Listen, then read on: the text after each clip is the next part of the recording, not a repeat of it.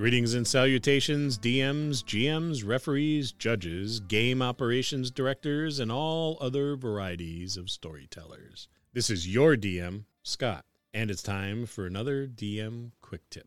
This week we're talking about castles in Dungeons and Dragons. When one thinks medieval fantasy, it most often conjures up images of castles, dragons, wizards, armor clad warriors, and heroism. But why castles? Are castles worth building in Dungeons and Dragons and other fantasy role-playing games? Here's my case against castles in D&D. One would think that the history of castles is pretty cut and dry, but at times it seems a little murky.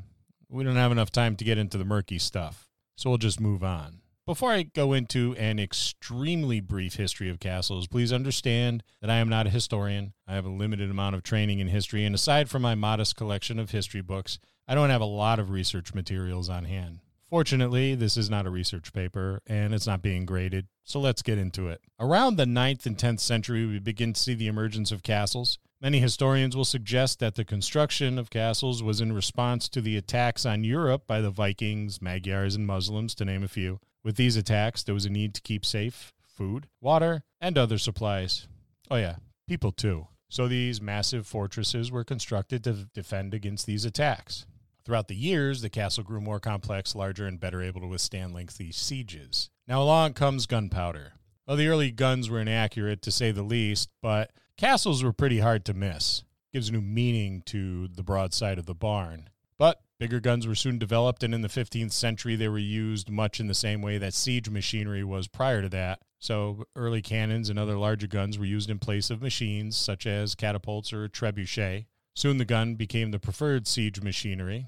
And in response to the use of guns, we began to see round towers being built and thicker walls. Uh, the idea behind round towers being that the projectiles would more easily be deflected by a round tower, and the thicker walls, well, you could probably figure that out for yourself. Soon, though, castles proved ineffective against gunpowder, and they stopped being built. Sure, you got these nice castle like country houses of the aristocracy in later years, but they appeared more decorative than functional. So what does this have to do with castles in D&D?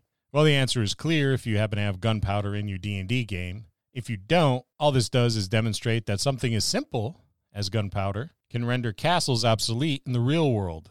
In a fantasy setting like D&D, you have to contend with dragons, which are an aerial threat. Oh, not to mention that if your DM allows an air force of sorts in their world, then you may have to deal with griffin riders or assaults from other aerial creatures, thus rendering your castle ineffective. Let's talk about wizards or any other magic user for that matter, and this can include clerics, if you will. Your castle has to be able to contend with magic like fireballs or repeated thunder waves if you happen to have someone like Lou at your table. What about a rock to mud spell? I think in 5e the version is liquefy, but in previous versions of D&D, one could turn mud to rock and vice versa with the rock to mud spell. Granted this only works on unworked rock, but what is your castle sitting on?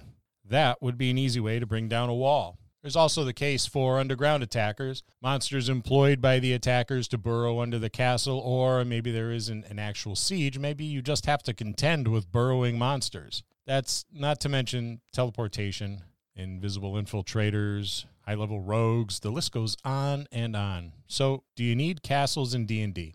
I don't think you do. I have castles in my D&D game, which can sound somewhat hypocritical because I'm here telling you you don't need them. And yeah, it is a little hypocritical, but I don't need them in my game either.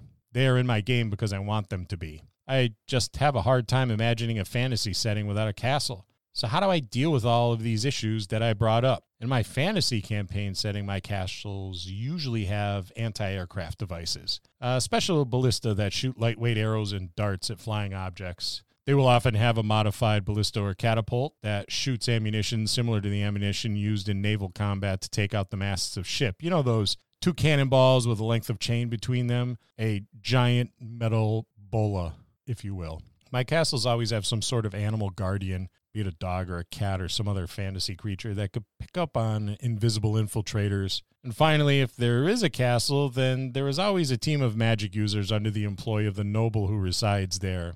This could be a team of clerics or wizards, you name it, but they're there. As for construction, well, my fantasy castles are very similar in construction to real world castles. Their location is similar to where one would find a castle in the real world. My castle walls tend to go deeper, the walls tend to be thicker, and I've even had a few that defended themselves with magical force fields.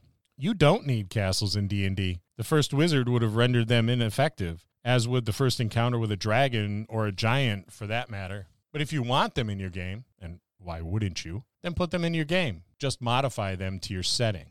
Now, there are many ways you can justify castles in your game, and these are just some. We'll see you next time in the dojo.